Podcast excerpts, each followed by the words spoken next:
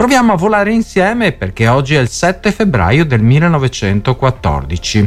110 anni fa è successo qualcosa che ha cambiato la storia della cinematografia e anche dell'immaginario comune. È il giorno, infatti, il 7 febbraio 1914, del suo deb- debutto cinematografico. All'alba dell'epoca d'oro di Hollywood, eh, Charles Spencer Chaplin, bravissimi, avete indovinato, meglio noto come Charlot, fece il suo debutto sul grande schermo, trasformandosi ben presto in un'icona del cinema mondiale e ispirando generazioni di comici. Arrivato negli Stati Uniti nel 1910 con la, compagnia, con la compagnia teatrale di Fred Carno, Chaplin ha iniziato subito a farsi notare nei teatri americani con il suo personaggio di ubriaco elegante e acrobatico. Le sue performance attirarono l'attenzione degli impresari cinematografici proprio mentre Hollywood si trasformava in un centro di produzione eh, a, a tutto tondo. Nel 1913 Chaplin debuttò nei film con la Keystone interpretando un aspirante giornalista in Per guadagnarsi la vita. Deluso dal risultato, Chaplin decise di reinventarsi creando il personaggio di Sherlock. Il suo primo film con questa maschera, Charlot si distingue, ottenne un enorme successo grazie alla comicità slapstick e alle smorfie esilaranti di questo attore fenomenale. Da quel momento Chaplin divenne una star internazionale girando una serie di film che mescolavano comicità e anche malinconia rappresentando la triste realtà dell'America degli anni 20 e 30. Opere come Vita da cani, L'emigrante, La febbre dell'oro gli valsero fama immortale. Chaplin evolse anche come regista e autore, affrontando tematiche sociali e politiche nei suoi film successivi come Tempi moderni e Il grande dittatore, quando gioca con il mappamondo, eh, vestito da Hitler.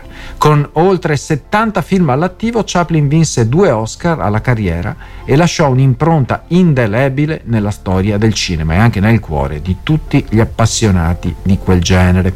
La sua genialità e la sua capacità di trasformare la comicità in una forma d'arte lo resero uno dei più grandi maestri del sorriso melanconico, celebrato per sempre come una delle icone indiscusse del cinema mondiale. In diretta, cari amici, non che prima non lo foste, eh, ma ah, di nuovo in diretta per riflettere un po' su una problematica abbastanza diffusa, più di quanto possiamo immaginare, legata agli PFAS nell'acqua, perché un nuovo report di Greenpeace ha rivelato la presenza di PFAS, sostanze chimiche pericolose, nelle acque potabili di diverse località nel Piemonte si sapeva nel Veneto, nel Vicentino in maniera particolare, ora anche in Piemonte, tra cui la provincia di Alessandria e oltre 70 comuni della città metropolitana di Torino. Questa contaminazione, confermata da dati ufficiali, solleva dunque preoccupazioni per la salute pubblica. Gli PFAS sono sostanze chimiche artificiali utilizzate in vari settori industriali sin dagli anni 40, ma la cui cancerogenicità è stata recentemente confermata dallo IARC. Tuttavia, molti enti pubblici non raccolgono dati sulla presenza di FAS nelle loro province, rendendo difficile valutare l'entità del problema. Dunque, se non controllo, non ci sono. Se controllo, eh, è molto probabile ci siano perché sono diffusissimi.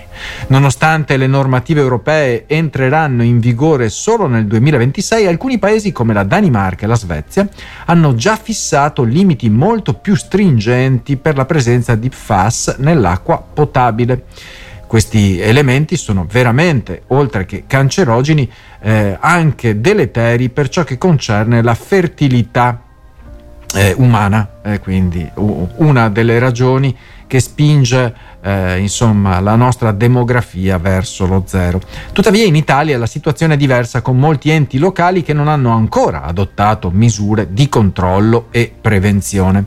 La presenza di PFAS nelle acque potabili rappresenta un rischio per la salute anche se attualmente i livelli rilevati eh, sono in gran parte al di sotto dei limiti previsti per il 2026.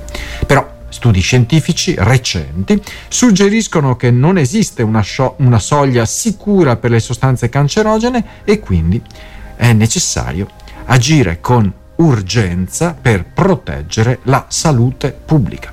La sfida che ci attende è quella di individuare le fonti di inquinamento da PFAS e adottare misure per ridurne l'emissione, al fine di garantire un'acqua potabile sicura per tutti.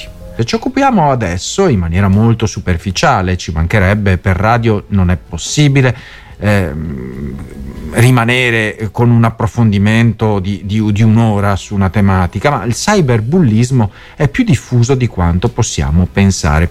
Oggi è la giornata, anzi è la giornata mondiale contro il bullismo e il cyberbullismo dovrebbe spingerci a riflettere sulla società che abbiamo costruito e sui modelli che offriamo ogni giorno. Tuttavia la tendenza a attribuire la violenza giovanile ai social media e alla tecnologia, ne abbiamo parlato eh, spesso qui nella nostra nella rubrica Parole dal vento dal Veneto, quindi dare tutta la colpa della violenza giovanile ai social media e alla tecnologia sembra un modo per gli adulti di distogliere l'attenzione dai propri comportamenti e dalle proprie responsabilità. Mentre gli adulti utilizzano senza limiti internet, si impongono ai giovani settimane di detox digitale e si discute sulla giusta età per dare loro uno smartphone nelle mani.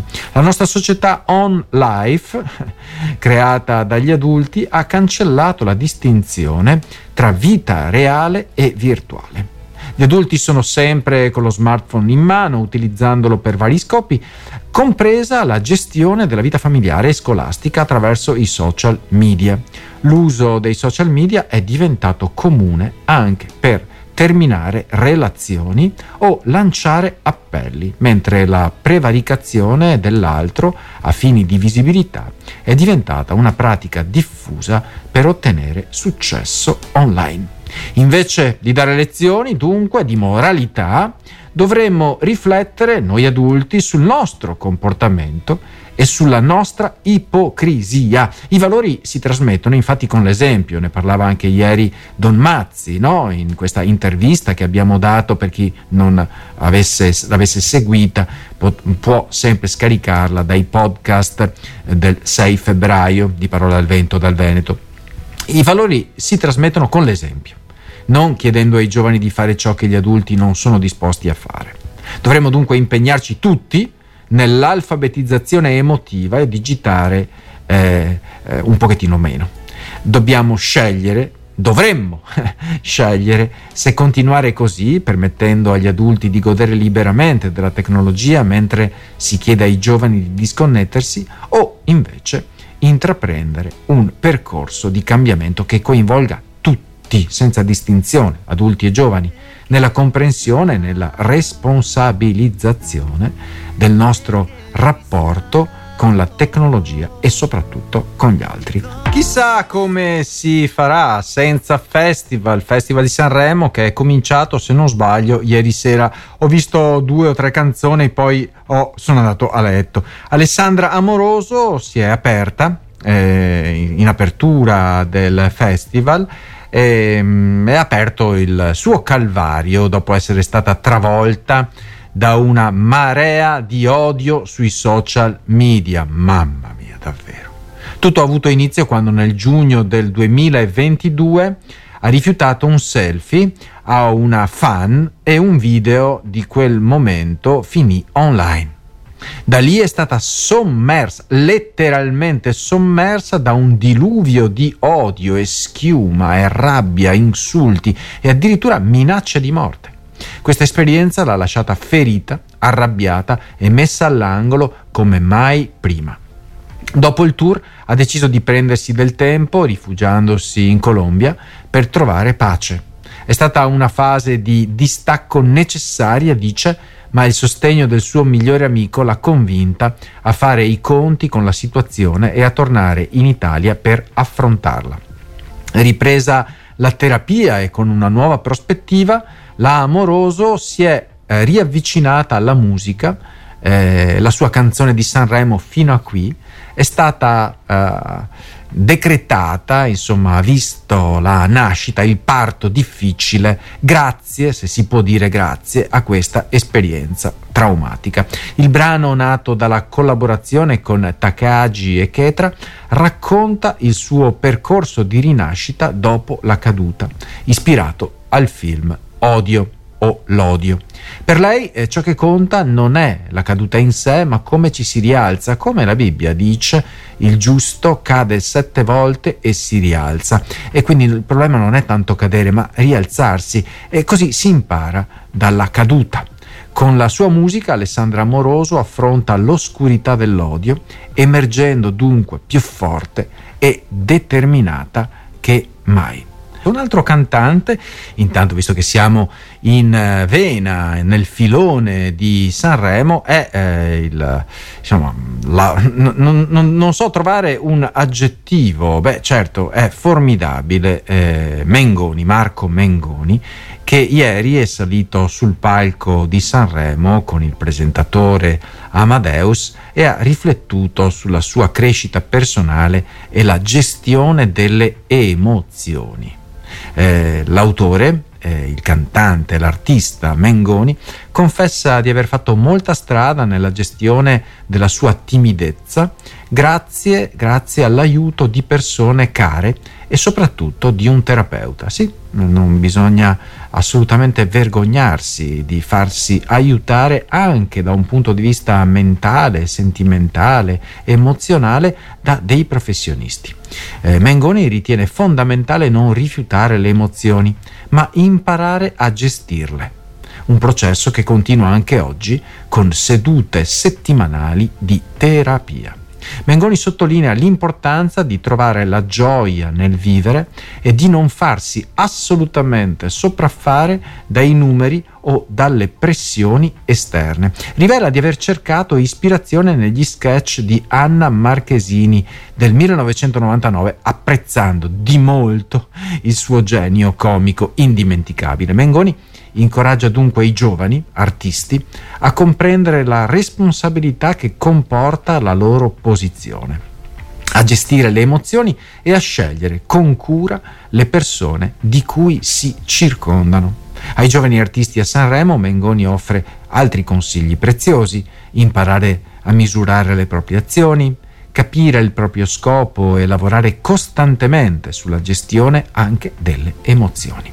Avverte l'autore, eh, il cantante, l'artista, che la vita eh, richiede un impegno continuo, ma è possibile superare le sfide controllando appunto le proprie reazioni emotive e mantenendo rapporti sani con il mondo circostante, quindi eh, rapporti sani e armonia con eh, il mondo interiore delle emozioni e anche con l'ambiente circostante.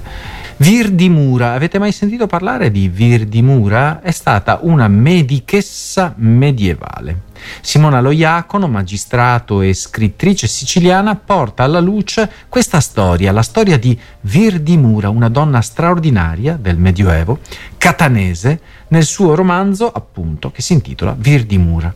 Lo Iacono, l'autrice di questo romanzo, ci racconta che la sua scoperta è iniziata grazie a un antico documento conservato negli archivi di Palermo che attesta l'esistenza di questa donna, dottoressa, ebrea, che ottenne la licenza per praticare la sua medicina. Virdimura, moglie di un medico di nome Pasquale De Medico, eh, si distingue per la sua abilità nel curare i più indigenti durante un'epoca segnata dalla peste, dalla carestia e dall'interdetto della Chiesa contro Federico III di Aragona, quando si dice, no? È nel passato sì che si stava bene, ecco. Lo Iacono ci porta nel cuore di una Catania medievale, descrivendo le sue mura, il quartiere ebraico e la varietà delle etnie e delle religioni presenti. La figura di, questa, di questo medico donna evoca altri personaggi femminili dell'epoca come Tortula, anzi Trotula, pardon, la medichessa di Salerno dell'undicesimo secolo. Lo Iacono eh, evidenzia come molte donne all'epoca praticassero la medicina, anche se spesso senza riconoscimento formale. Però Virdimura si distingua per aver ottenuto una licenza e per il suo impegno nell'insegnare ad altre donne l'arte medica. Eh, l'autrice di questo romanzo sottolinea le similitudini tra il clima di isolamento e la paura dilagante del Medioevo e le sfide affrontate oggi. L'ospedale di Virdimura rappresenta un esperimento di vita collettiva centrato sulla dignità del paziente e sulla sua storia, anticipando concetti moderni di cura e assistenza che non sempre vengono applicati nel nostro mondo oggi. Infine, l'autrice eh, riflette sull'importanza di raccontare le storie delle figure dimenticate, specialmente delle donne, che hanno dovuto lottare contro le restrizioni sociali e culturali del loro tempo. La letteratura, per l'autrice, lo Iacono, diventa un atto riparatorio che offre una seconda opportunità a queste figure di essere ricordate e celebrate come si deve.